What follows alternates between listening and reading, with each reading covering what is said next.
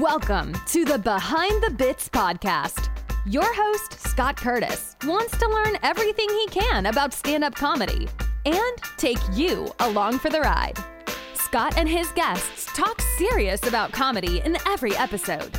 Behind the Bits will uncover knowledge from different perspectives on subjects such as writing and performing stand up comedy, as well as booking shows and the comedy life. If you're thinking about becoming a stand up comic, already in the comic game, or a comedy nerd, Behind the Bits is the show for you. Now, let's get Behind the Bits.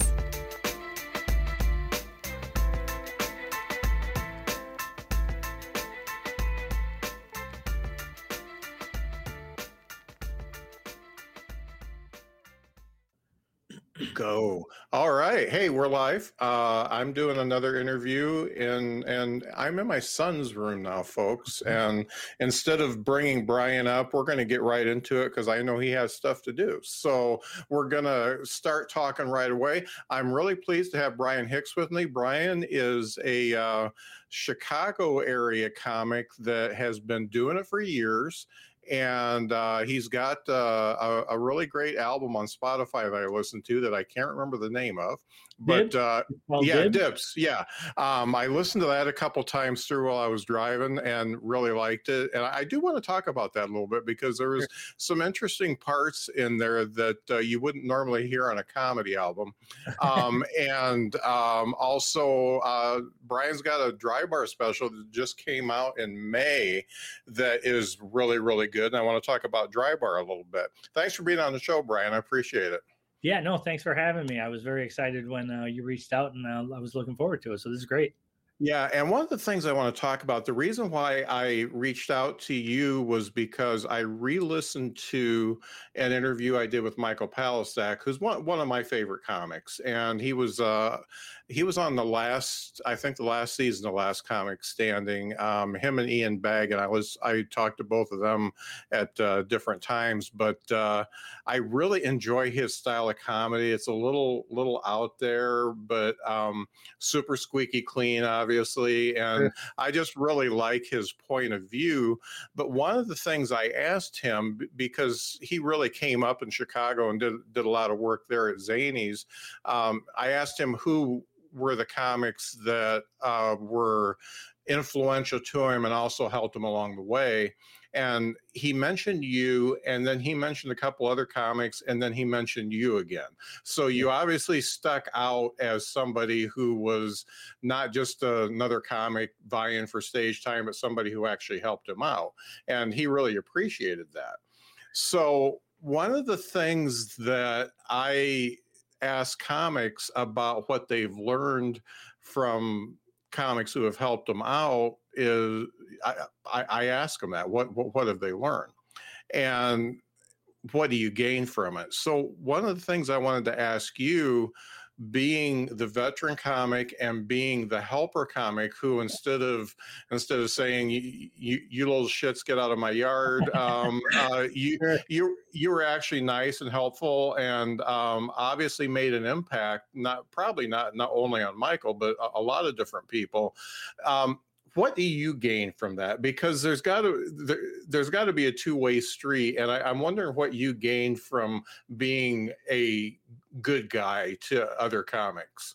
Yeah, sure. So uh, it's funny you say that and mention other comics because um, you know I've been doing it for over 20 years, and uh, I'll I'll run into people now who who will say, "Hey, I, I worked with you 10 years ago when I started," and you know the memory only is, is so good you know i met him once uh-huh. or something like that so yeah. my first question to everybody is um, well was i nice to you you know that's always the first thing i want to know yeah and uh, so far so far the answer has been unanimous unanimously yes i have been nice to them um, yeah. in mike's case i think uh, you know i was relatively new to comedy i think when i first met mike i was maybe three or four years into it maybe mm-hmm. five years and so it was all really new and it was fresh to me and there were a lot of lessons that i i learned in those you know four or five years that i thought were really really good especially um, coming from somebody who just started so passing that on to mike who i thought was incredibly funny right right out of the box and and young, and uh, it, it's easy to have that mindset. Uh, hey, you, you know, good here. Move on. Go find somewhere yeah. else to do it. Um, but I, I've always really been a fan of comedy. Before I even became a comedian, I used to go to the comedy club probably two or three times a month. Um, mm. And my family growing up in that uh, atmosphere, it was always, um, you know, one upping the other one at right. the dinner table. So I, have always been a fan of comedy. And I think, first and foremost, if you have that mentality, then it's easy to want to see people who are funny succeed and help them. You know, Mike was funny, so I didn't help him write jokes or anything like that. I just kind of um, gave him some advice on some of the other things as we went along. Right, like booking and yeah, actually and, getting paid and things yeah, like sure. that.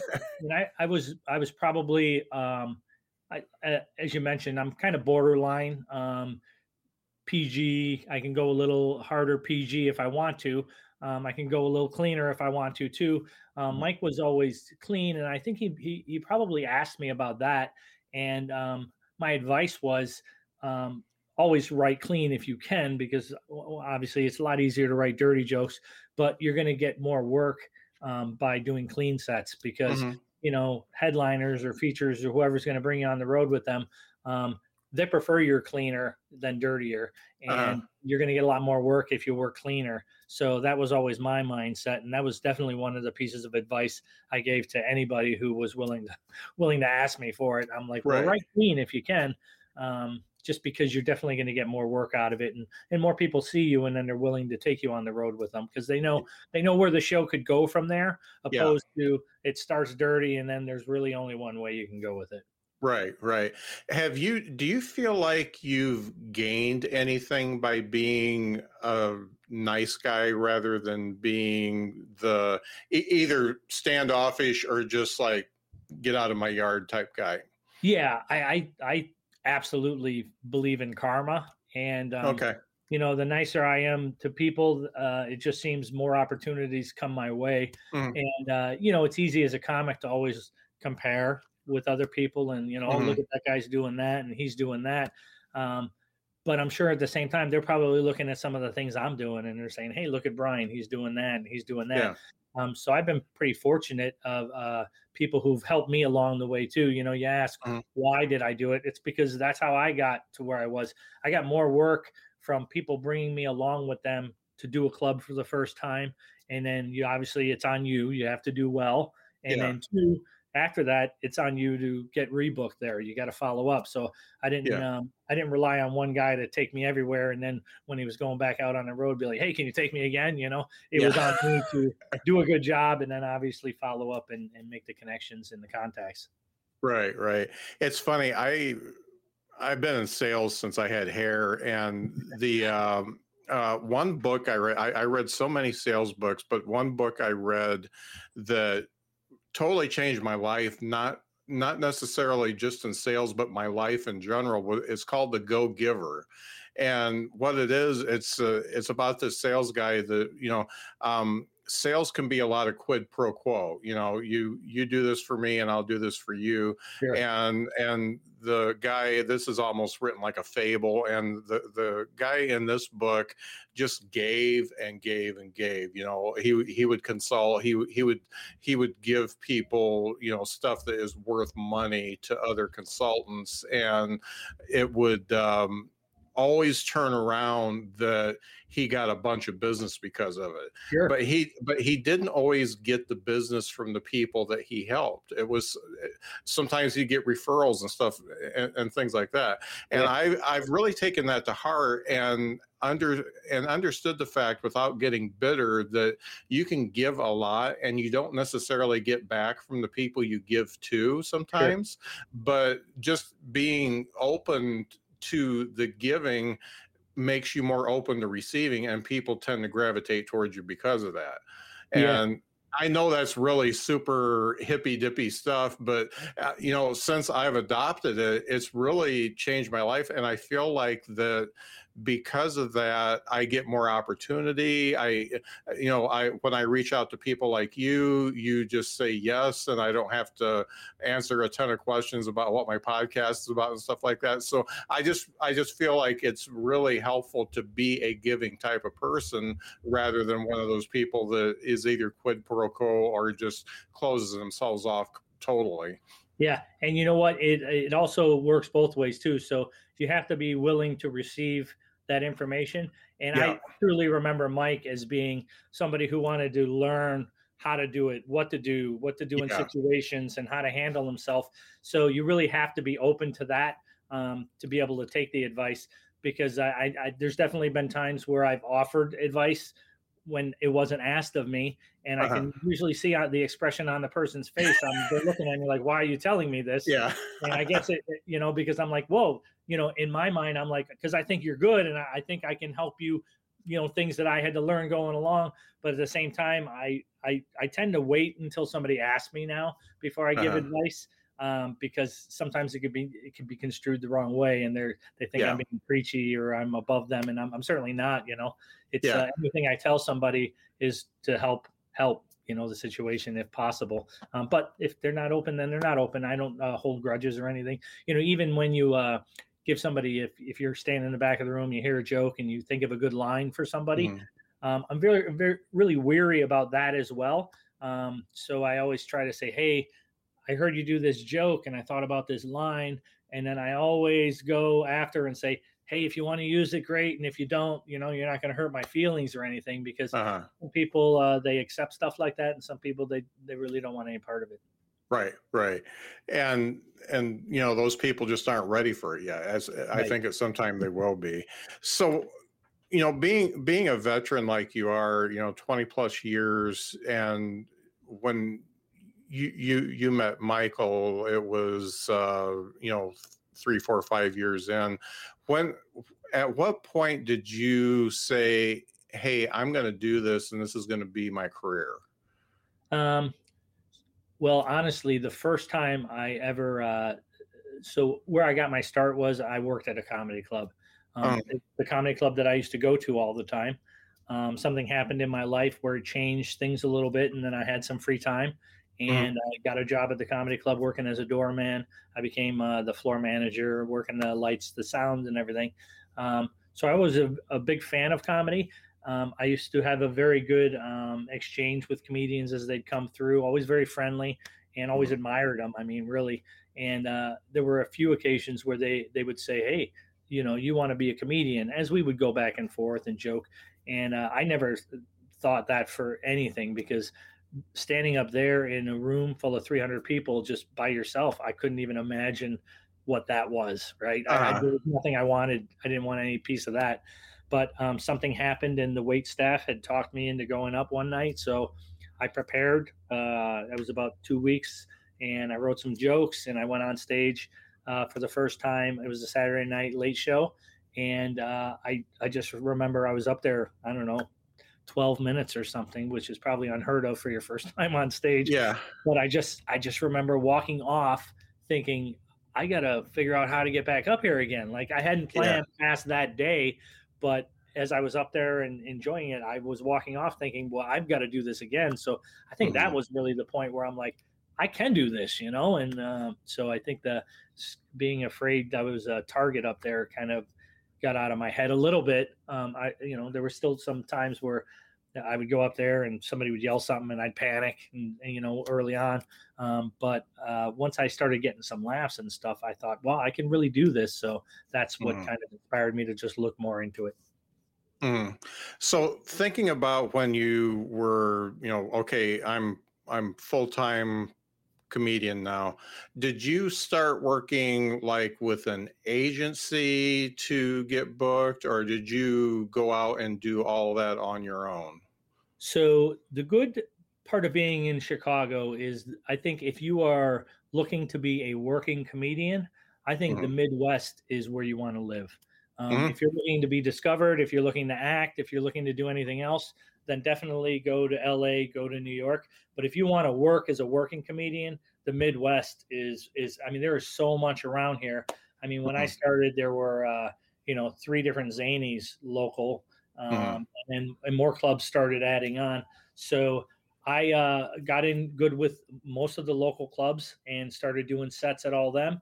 And then uh, there was a booking agency in Michigan that I started doing work for, and they had quite a bit of work. And it was all one, two, three, three one nighters in a row, and they would link mm-hmm. them together. So I've never had any representation, um, but I've made some incredible contacts over the years with some people who've booked multiple things, and um, so that's kind of what I've I've done to. Uh, to support it. And you know, luckily I've I've done pretty well and been, been able to fill a calendar for a, good amount of time now. Yeah, and I do want to compliment you on your website and your calendar because it's actually up to date. And yeah. I, I, I go to you. a lot of comedians' websites yeah. and I, am seeing 2016 stuff there. And that is one thing that I uh, when I first it's funny you say that because when I first got excuse me when I first got a website, my friend made it for me. And any dates I got, I'd have to call him up and he'd have to add them in. And I became a nuisance yeah. to the guy, you know, because obviously yeah. it was important to me. It wasn't that important to him. He was doing it for free, so I couldn't complain. So when I figured out a way to create my own website, that was the one promise I made to myself. I'm like, it will the calendar will always be updated. There won't be any um, discrepancies or anything. So so yeah. a lot of times people will be like, "Are you open?" And I'm thinking, just look at my website. I mean, that'll pretty much tell you if I'm available or not because I yeah. really do keep it up to date. So thanks. Yeah, you that. are you are kind of a unicorn in that respect because there, there's not many that are. And the funny thing is, is you you get a fan base, and I I know you have a fan base, and they want to know where you're at and when sure. when they can see you. And I'm sure the easiest thing to do is go to your website and look. Yeah. And guess what? They know where yeah. you're at. yeah, that's what I tell everybody. They're like, "Where, where are you going to be?" And I'm like, "Go to my website." That's all. I don't know where I'm going to be next week, but my yeah. website. now, thinking about your style of comedy, because I I mean, you do mix it up a little bit. There's there's the family stuff. There's you know a little bit of observational, and there's some misdirects and things like that. You kind of put it all together so it goes into uh, a, a, cohesive hour, yeah. and and and uh, I, I I personally think that's difficult uh, because um, I I am starting to, you know, I made a decision. It's funny. I just talked to. Um, uh, Todd Glass last week about it, and and I've I told him I don't want to make this podcast about me, but I've I've decided that since uh, I'm moving 550 miles south and um, I'm a new I'm a new comedian where I'm at, um, I want to change it up a little bit, and I'm still going to be uh, as as clean as clean can be. I you know I don't I don't utter a four letter word ever in my set, even though I cuss like a sailor in real life. um, I um, I want to be a little bit weirder um, because I'm kind of a weird guy, and everything I've done has been that everybody compares me to like. Uh, Ray Romano's material delivered by David Letterman. So sure. I want to be a little bit weird. I want to I want to edge towards Emo Philips just a little bit. I don't want to mm-hmm. go all the way there, but I want to be a little bit closer and a little Andy Kaufman esque and stuff like that. So I'm introducing some more of that stuff, and I know that you have. I mean, you you've got some things that don't in if you look at them uh, on paper, they don't necessarily fit, but you make them fit. So how how did you develop your style, and where how did you get where you're at today? Yeah, so I agree with that statement you made 100%. So when I first started, um, I was always a setup punchline guy, right? And, uh-huh. and and people maybe didn't like the joke, but they always knew where they were supposed to laugh at the joke, right? Boom, set yeah. up, here's the punchline. And then as I started progressing and stuff, I saw different styles, and I'm like, well, that guy's a storyteller and he's great at it. And I go, I just just not my style. You know, I I grew up listening to Rodney Dangerfield, obviously one of the best setup punchline guys ever, and he was uh-huh. quick and it was jokes per per minute. Um, but as I started to get more comfortable on stage, then I, I incorporated some family stuff in there, some more true stuff rather than just a setup punchline. Um, mm-hmm. and, and as you get a family and as you progress, obviously you start making jokes about what you know, and, and family was what that was. Um, Then I I started to dabble a little bit into telling a story where I didn't really have a setup punchline, and it was a little bit difficult for me because I didn't know how to do it. And I'm like, I but I need to have more laughs and and as I started to work it out on stage a little bit, I'm like, oh, this actually works. Like I can do this. I just need to work a little bit harder at it. And mm. um, and I go, well, where's it going to fit in my set? I don't know. You know, my whole set is set up punchline, set up punchline. Where do I put it? And I think it's just working it out on stage and finding the right spot for it to get those things to work. So, you know, I could tell a couple of really quick jokes up front, but then I can maybe do a little bit of a story. But then I always get back to the really quick one, two, one, two, one, two stuff. And mm-hmm. then uh, I finish most of my sets with family stuff just because it's the that's the most personal to me.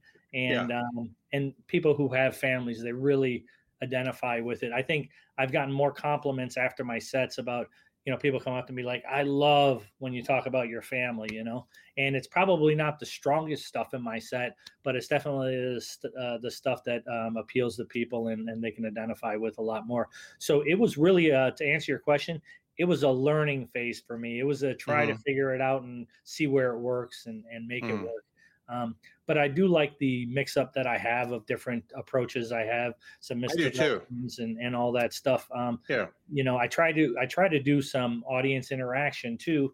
You know, um, fortunately, I've hosted at Zanies for months at a time, and mm-hmm. you really start to hone your MC skills and your your uh, audience uh, interaction skills when you get to do stuff like that. So um, I try to put a little bit of that in every show as well. Uh, and that kind of takes me to, I mean, this album's uh, a few years old now. I think Dibs came out in 2016, yep. but it's, I thought it was interesting that you, so, so some of your jokes uh, frankly, are a slow burn. They are something that it doesn't just pop and and and you laugh right away. You got to think about it a little bit. Uh, there's a little bit of thinky time there, and and um, I I enjoy that because uh, you had an audience there that. Um, you didn't have what I would call a stacked audience, which means 100% Brian Hicks fans and no, uh, yeah, and um, they were getting to know you as you were recording the album, and you called that out a few times. You're like, "Hey, this is the type of comedian I am," and sure. uh, yeah, and I really enjoyed that because that's different. Because a lot of albums, frankly, have that stacked audience and. Uh, or canned laughter or whatever and and they uh they, they don't need to do that and you uh had enough nerve and you put yourself out there enough that you did that. And i think that made the album better because of it. Yeah i in, in fact when i recorded i don't remember inviting anybody out to the show. Um, i invited the guy who was recording the album obviously. Um, yeah. but i always wanted it to be a true uh, true audience. I just you know here I, I mean anybody, whether they're a comedian or not. You can invite a hundred of your friends out somewhere and, and tell some jokes, and they're going to laugh. Um, so that yeah. really wasn't what I wanted. I definitely wanted a, a true nightclub feel. You know, I, I talk about Rodney Dangerfield, and he was incredible, but I listened to like a lot of his earlier stuff where it was a nightclub, and and you can tell by the sound. There's 40 people in their tops. You know, yeah, he yeah. wasn't. It wasn't uh, the Rodney that we all know and love. You know, he was he was figuring himself out as well and uh, I just like the the sound of that real crowd and um, you know not canned laughter or anything. You just get the real whatever was going on that moment mm-hmm. that night. That was really what you heard on the album. Yeah, yeah, and I you know I it, it was. It, it was very refreshing because it, you just didn't get these gales of laughter at something that I would have wanted them, but I didn't get them. yeah, I mean, but but it, it, felt like real comedy. I guess as a comedian listening to another comedian, it feels more like real life. Yeah, and sure. and and you you know you're in a set if you don't lose the audience a couple times then you're probably not breathing sure. um, and or you're a robot or something like that and if you uh, are able to bring them back like you did in in that particular album it, it was really good uh, and i yeah, thought it, Um, one thing I noticed, so getting into the Drybar special now, um, one of the bits that you did on dibs, you did on Drybar, and you made a subtle change to it. And I wrote down that change. And I can't remember what it is. It has something to do with your um, your daughter. Uh, your son was a good one, and your daughter was uh, kind of the rebel. And she wrote something on the wall, and yeah. uh, and uh, something about uh, she graduate uh, graduate class 2028 or something like that and yeah. and and you changed it from i was i was proud that she uh that she was able to do that math to it couldn't have been my son because there's no way he can do that math sure. and it, it was funnier on it was funnier on the um, Drybar um, yeah. because you change that one little thing yeah so the, and those are things that you work out you know you and and what i do with my bits is if i have something and i feel it's uh you know i, I know i know it's a good bit and i know it's funny but i'll always uh, mostly driving to and from gigs i'll be thinking about it and i'll be like can i change a word? Can i yeah. flip this a little bit? Can i can i maybe say this at the end instead of in the middle and will it yeah. will it help work? So then i just experiment with it and i think in that uh, you know couple years in between those two tapings um, i figured out a better way to make that joke work and uh, yeah. i do that a lot with some of my jokes in fact um, a gentleman who just saw me perform he had seen my Drybar and he's like listen i really liked it and then i had worked with him for the first time and i did a joke and i changed just one word and it was really an insignificant word it didn't have anything to do with the punchline but mm-hmm. I thought it appealed to the audience a little bit better. And he came up to me after the show and he said, Hey, I noticed that joke. You changed it from pool to darts. And um, and I said, Yeah. And he and I go, I was like, wow, you noticed that? like, yeah. go, it wasn't even for a laugh or anything, but I go, this was the first time I ever changed it because as I was driving here, I thought that I say pool, and I think people get confused because you could shoot pool, you can go swimming in a pool. So I yeah. changed it to darts because I thought that was just an easier um, transition for people to, you know, and that was the only reason I did it. But I'm always working yeah. on things like that just to get a better understanding and maybe help people understand because it's difficult. You know, you're up there and you're trying to paint a picture to people, so you want to make it as easy as you, as you can, um, but it's not always that easy. Right, and and I, I, think darts is funnier than pool. I don't know the joke, but I, I darts uh, it just has more impact to me, and and I like that. Um, so thinking about when you are working stuff out, obviously you have to.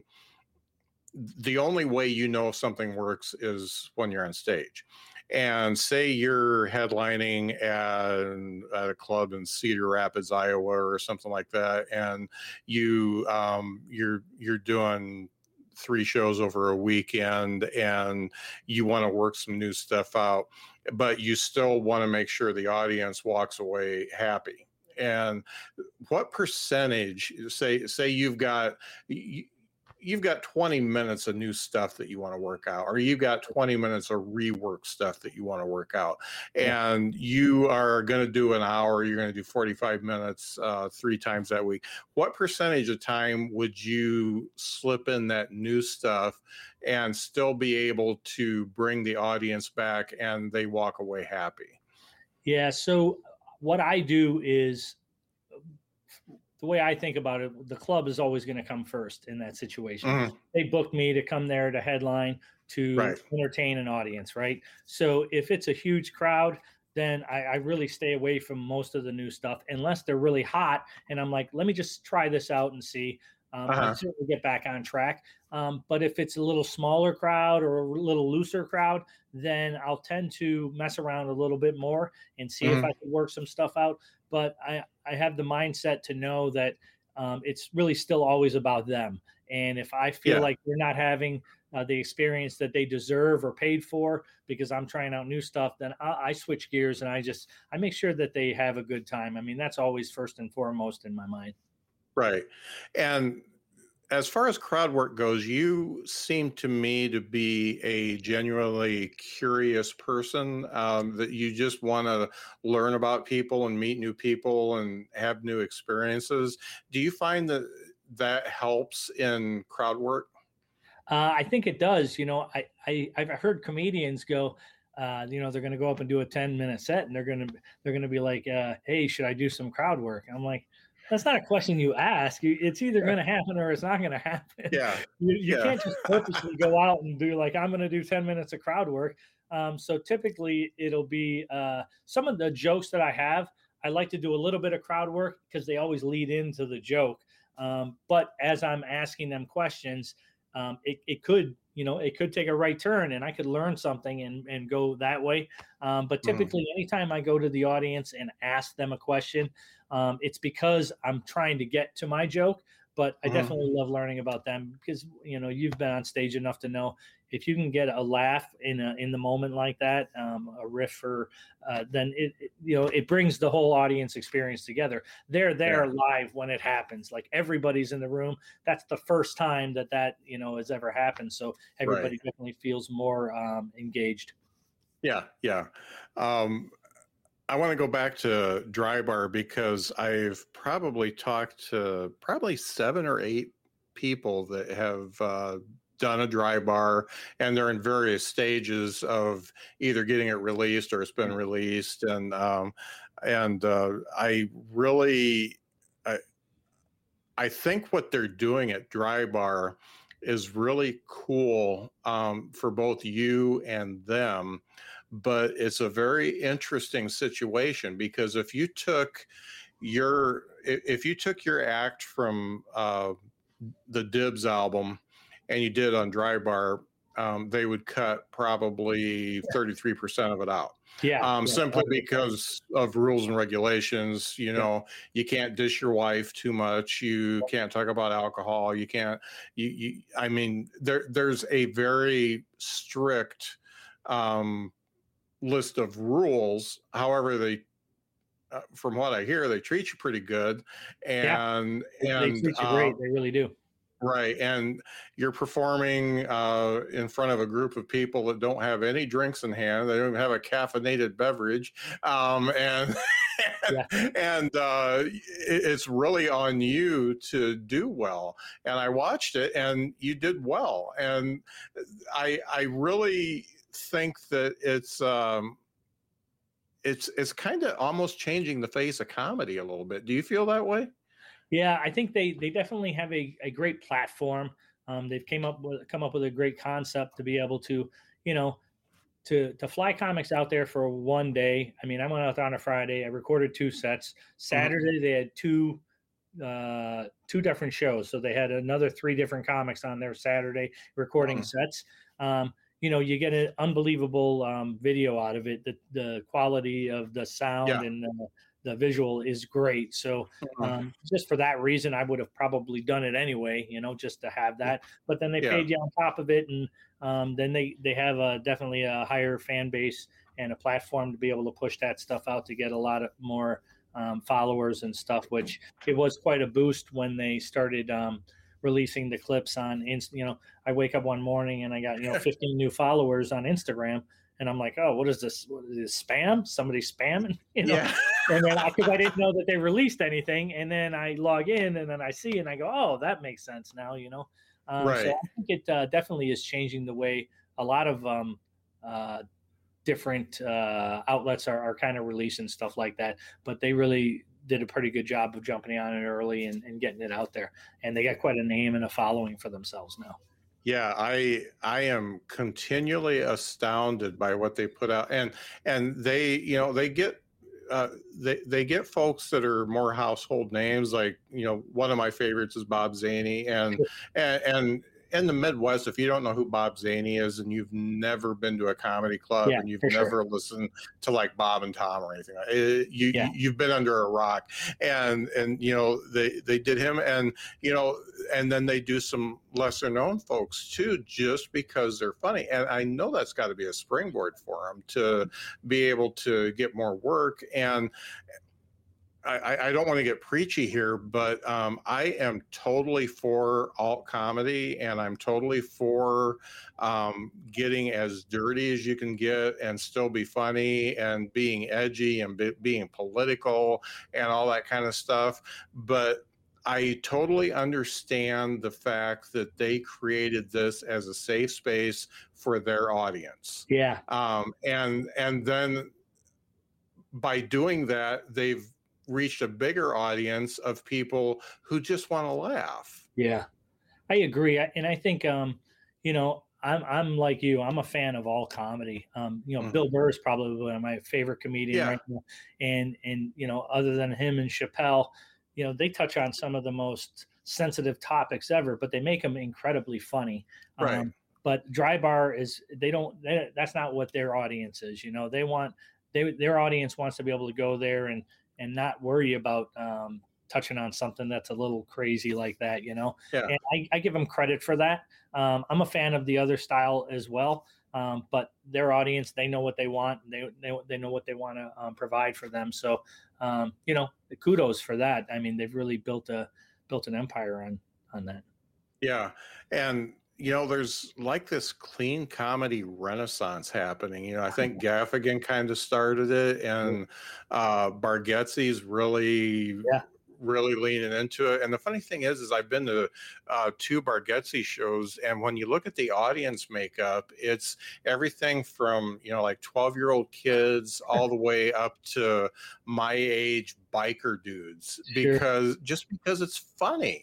Yeah. And and and that's really what comedy is all about is just being funny and and and and um, i think that you know i i really have to applaud Drybar for what they're doing because it's you know you you got you got some great video out of it. You got some great sound clips out of it and and and you did a day's work and you got paid for it. Yeah, I agree. Um, it, it's really incredible, and it's definitely a boost to be able to throw that, you know, a clip on the website and um, be able to put that in any kind of promo or anything you're sending out. Um, you know, bookers will look at stuff like that too, and they'll mm. definitely help if you're trying to get into someplace new.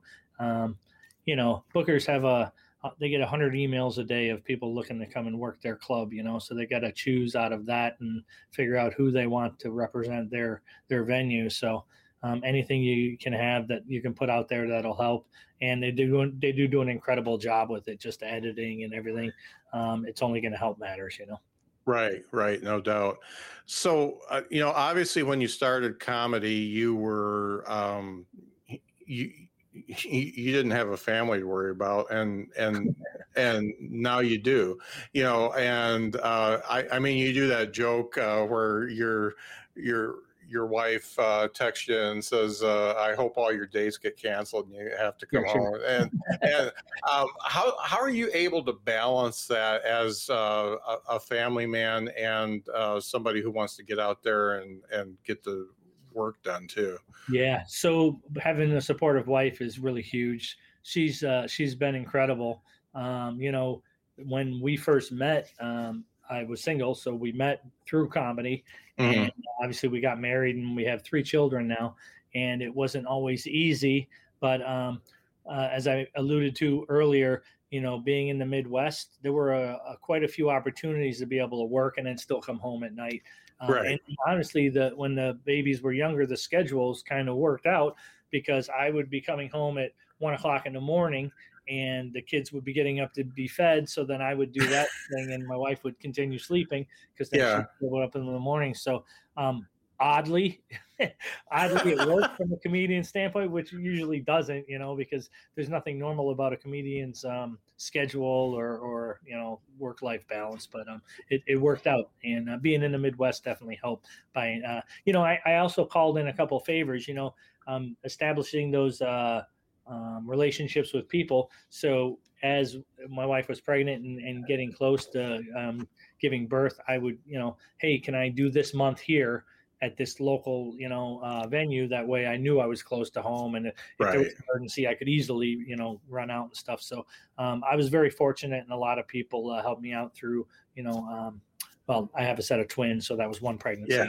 and obviously my older daughter. So, yeah, yeah, yeah. That's it, the whole family thing i you know I, I, obviously started late in life uh, you know i started when i was 52 but if i think about doing it when the kids were young and i i i, I can't even imagine it because uh, my wife and I have been because of this move. We've been separated for you know up to three weeks at a time, sure. and it's the most time we've spent apart oh, since yeah. we've been we started dating, and it's it, it's it's not like weird, but it's just uh, it's bad. It's like yeah. you know I you know i we miss each other and and it's it's it's tough to um, go through that but i mean it's getting better obviously because sure. i'll see her as of this weekend forever and but uh it, that whole traveling schedule and stuff like that um but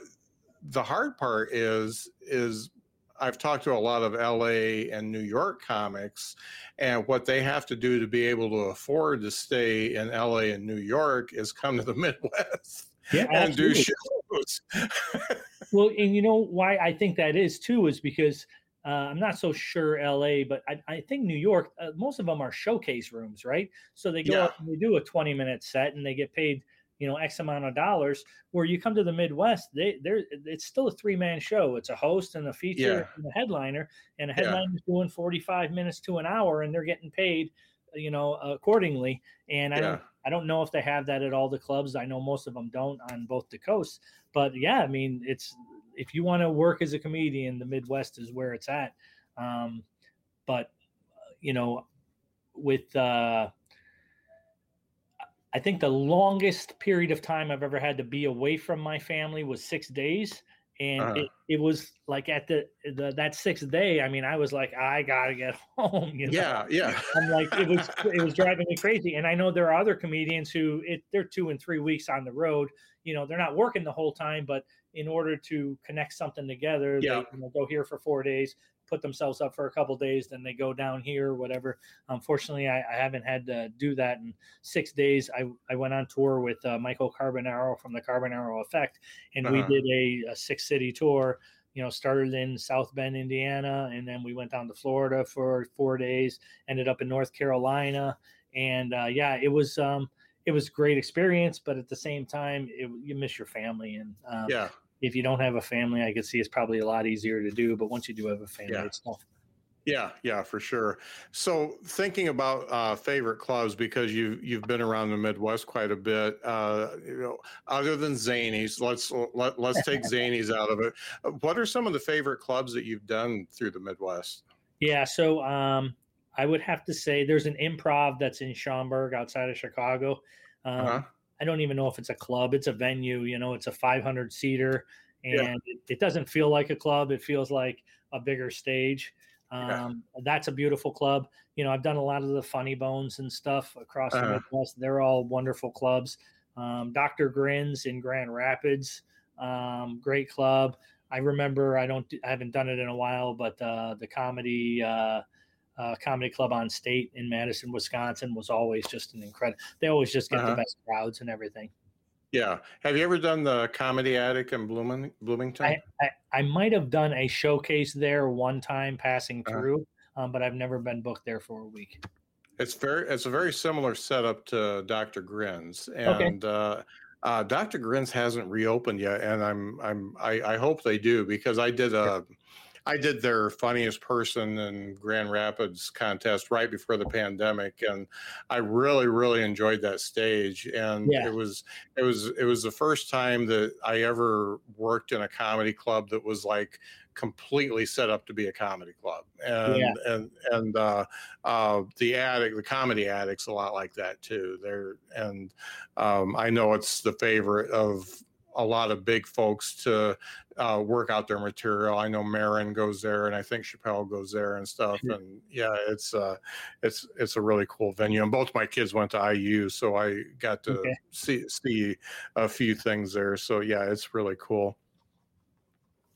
So thinking about being where you're at with the with the Drybar special and um, we're out of the pandemic now and one of the things i know is comedy clubs are hopping right now because everybody wants to get out. How do you feel that is going to do you think that's gonna that's gonna keep at the same pace, or is it is it start going to start to go back to normal, or how, how yeah. do you feel the whole comedy scene is going to be?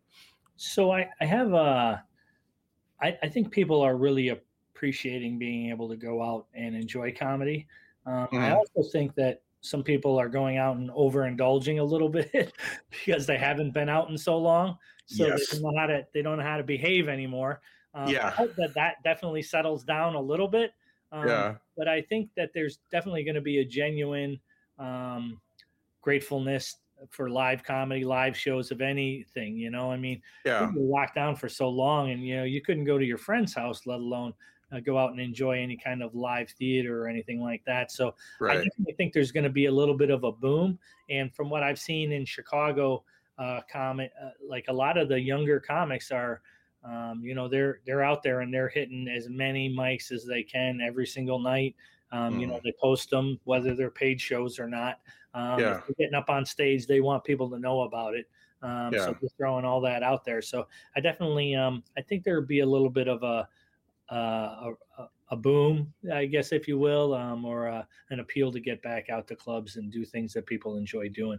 You know, live comedy, there's nothing that could be said. You can't, you don't get it from watching it on TV or Netflix nope. for sure. When you're in yeah. the club and you feel the energy and everything, you know, from the comedian standpoint and the audience's standpoint, there's really nothing like it if it's a good right. show. If it's a bad right. show, there's also nothing like it. yeah, yeah. I just noticed on this stupid camera, I look like I'm looking off to my side all the time when I'm looking at you. So uh, I can't change that. So no, you're fine. Whatever. Yeah.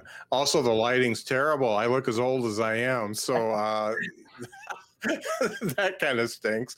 Um, so one of the things I do like to ask folks that uh, is kind of a stock question because you've been in the business long enough what are three things that you know now that you wish you would have known when you started? All right. So, three things. Um, so, I was fortunate enough, I mentioned to you that I worked at a comedy club, right? Before. I became a comedian, yeah. which I think was very helpful to me and, and was also some things that I passed along to other people um, because I know how when they were coming to the club I worked at, I know how I wanted to be treated. I was a door mm-hmm. guy, right? But these yeah. were celebrities coming in here, so I didn't want them to ignore me. I didn't want to wait on them hand and foot. I would have, but I didn't want to do that. So. I think um, respecting the wait staff and and um, just respecting the club itself is huge. Um, I, I probably, you know, more more than I can count clubs where a comedian, even a headliner, would go up there and start making fun of the club, and it'd get big laughs and everything. But I'd look over yeah. at the owner, and the owner's like, "What are you? Why are you doing this? You don't have an act." you know, do your act. Don't don't rip on my plants over here or the yeah. wall or whatever. I go do your act. You know, so that's probably one thing. Don't rip on um, things. The other thing is, you know, those people who you meet as you do frequent these clubs, they may be booking that club in three years. So, you know, if you, if you disrespect them now, don't expect yeah. to get booked by him in three years. Um, I yeah. saw, I've seen a lot of that kind of happen as the years go on. Um, so I think if you just have the general rule of thumb, just be nice to everybody, then you should be doing all right. Um, yeah. I think the last thing is uh, uh, a piece of advice that somebody gave me when I started, and I really held it to heart is, you know, everybody wants to progress you know you want to host shows but then you want to jump to the feature spot because you know mm. it's a better spot and you get paid a little bit more money you get more time and that's great and obviously you move to headliner but um, he told me he said you know you start out as an mc a host of a show and then obviously you move up to a feature act or a, you know opener and then you move on to headlining shows and then where do you go from there and mm-hmm. ultimately maybe you get your own tv show and guess what you're hosting right. shows again. You know what I mean? You're, yeah. you're, doing the Tonight Show. You're the host again. So learn those hosting skills. Uh, they're second to none because even if you're not hosting a show or you don't think you're going into it to be a host, many uh, times you do these one nighters. You go in, you're the host of the show. You know, you're yeah, you're doing 30 minutes, but you need to start the show and you need to get them engaged to be able to listen to the show. So um, yeah, that's definitely a piece of advice that I, I, I tell people now. So I, I headline all over. I uh-huh. feature uh-huh. still to this day, and I'll be hosting a whole month out at uh, Zanies in uh, Rosemont in August. Um, uh-huh. One because it helps me work on new material, and I don't feel that pressure of being in the headliner spot and having to make these people, you know, having to bring it home every night. You know, yeah. I could throw new jokes and work them out, and then two audience participation, and um, don't ever uh, having the ability to host a show you'll always have work whether you're a comedian or not. I can go and host I can go and host an auction event right now if I wanted to just because I have those skills, you know. Yeah, yeah, and and and that's great. It's funny. Uh, kind of a callback to the uh, the improv in Schaumburg. I I went there uh, and saw a show, and I won't tell you which three comedians were there, but I don't know if it was the audience or if it was the comedians. And it's a 500 seater, and there's probably 150 tickets sold. Sure. Uh, it was uh, on a holiday weekend, and everybody bombed. Yeah, and uh, and one thing that new comedians don't understand is uh, it doesn't matter how nice the club is or it doesn't matter who the audience is you're going to bomb sometimes. Yep. and it, it just it, the chemistry just isn't there. And no matter how good the joke is it just ain't going to work. Yeah yeah absolutely. I've done i've done the same sets you know, an early show and a late show. And I had a meeting out of my hand the early show, and then uh-huh. 100 new people come in for the late show, and I do that same set, and they're staring at me like these are brand new jokes, and I've never done them before. And I'm like, how yeah. did all these people like how did you not get mixed up with even half the crowd from the early like, how is how is that hundred people in that show and this hundred people in this show? And i mean that just goes to tell you that it's it's it's a vibe it's an energy in the room. It could be anything yeah. it could be me it yeah. could be them but it's definitely for it to work it all has to be you know on the same page and it all has to be together Right, right. So um, obviously you've got things coming up. Coming up, the Drybar special is out. Um, and uh, first of all, how can people find your Drybar special? Uh, so if they go to my website, which is funnybrianhicks.com, um, in my bio page, I have a uh, snapshot of my Drybar special, and there's a little link mm-hmm. right there that'll take you right to the special. So then I have to search around for it. Mm-hmm. And it's always good to watch the whole thing and put a little heart um, uh, by all the all the different segments. Absolutely, uh, yeah, that's very important to me because I go through and I count all those hearts every night. Yeah, I go to bed. and, and so does Drybar. I'm, sure. I'm sure they do. that's a metric. They, they like their, they like their metrics. So, um, and, and, what else do you have going on? Um, uh, shows and things like that. Yeah, sure. So I'm doing a theater out in Bryan, Ohio this Saturday. Um, as I mentioned, I'm hosting the whole month of uh, August out in Zanies and Rosemont. Um, I've got some confirmation on some uh, Michael Carbonaro dates coming up for the fall. Those are obviously mm-hmm. the bigger theaters and stuff. And uh, these are some shows that have been postponed from obviously 2020 and then even early 2021. Um, so I think uh-huh. that we're going to be getting back to doing those tours, which is great. Um, uh, that's just a you know, from a for a kid who was standing in the back of a comedy club, you know, telling people I would never go up there. That's ridiculous. There's 50 people that could yeah. yell anything at any time to be able to open these shows at these 2,000, 3,000 seat theaters um, for this guy who's been very grateful uh, or gracious to to let me do it is un- unbelievable. Yeah. It's a great experience. It's definitely that's great doing a club, you know. And Carbonaro, I mean, obviously he's unique, but he's also timeless. He can he can do, you know, 20 years from now, his stuff will still be relevant. You know, he's in, he's incredibly funny too, and I don't think he gets credit for that on his TV show because he has to play the straight character, you know. Yeah. Um, but his live show, I mean, he's as quick as any comedian I've ever worked with, and yeah. uh, you know, he'll he'll he'll he'll go he'll go off the side a little bit. He won't stick to the script all the time. If, if there's something right. that pops into his head, he, he throws it out there. So um, it's really yeah. incredible, and it's a, it's an all ages show, family show, so it's pretty cool. Yeah, that's cool. So, final thing, um, one thing that you would tell a new comedian right after you saw him do a pretty good five minutes. What, what what would you tell them to give them some advice? Yeah. So, uh, anytime I see somebody do well, I always say, "Great job." You know, that's what I wanted to hear when I was coming up. And you know, uh-huh. you, you, know, if you did a good job, you pretty much know. But there were many times where I would, I, I, I, was like, wow, that was a great set. And then I would listen to the recording on the way home, and I'm like, that was horrible. You know, yeah, it sounds different live than it does on tape. Um, and as, as uh, you mentioned it earlier in the uh, interview, you know, you hate listening to yourself talk. Um, yeah. And, and I do too.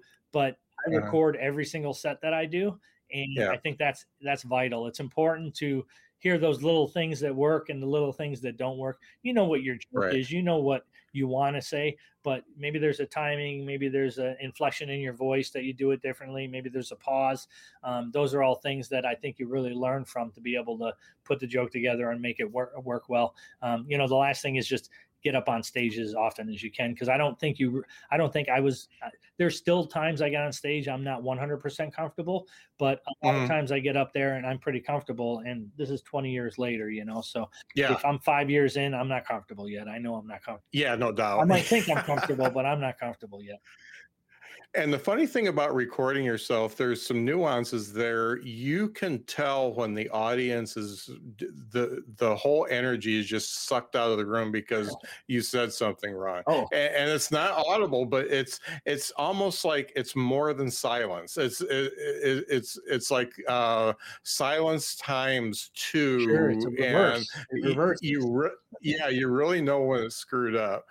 Well, Brian, I got to say, it's really been great talking to you, and uh, it, it's nice to talk to the guy that Michael Palascak likes so much. yeah, well, um, I, I, admire I admire Mike very highly. He's uh he's not only one of the funniest guys working today, but he's the mo- one of the most genuine people I've ever met. And, he is, yeah. You can't yeah. get Mike to say a bad word about anybody, and I try. I always try. I say, I say I know, bad, I know. but he won't do it, and I respect him for that. Um, but thanks for having me. This is awesome. If there's one thing I enjoy is talking comedy, no matter who. And I think that's part of the allure for me for doing comedy is to hang out after the show and be able to, you know, talk with people who uh, uh, have things in common with me and stuff. So I appreciate you having me on.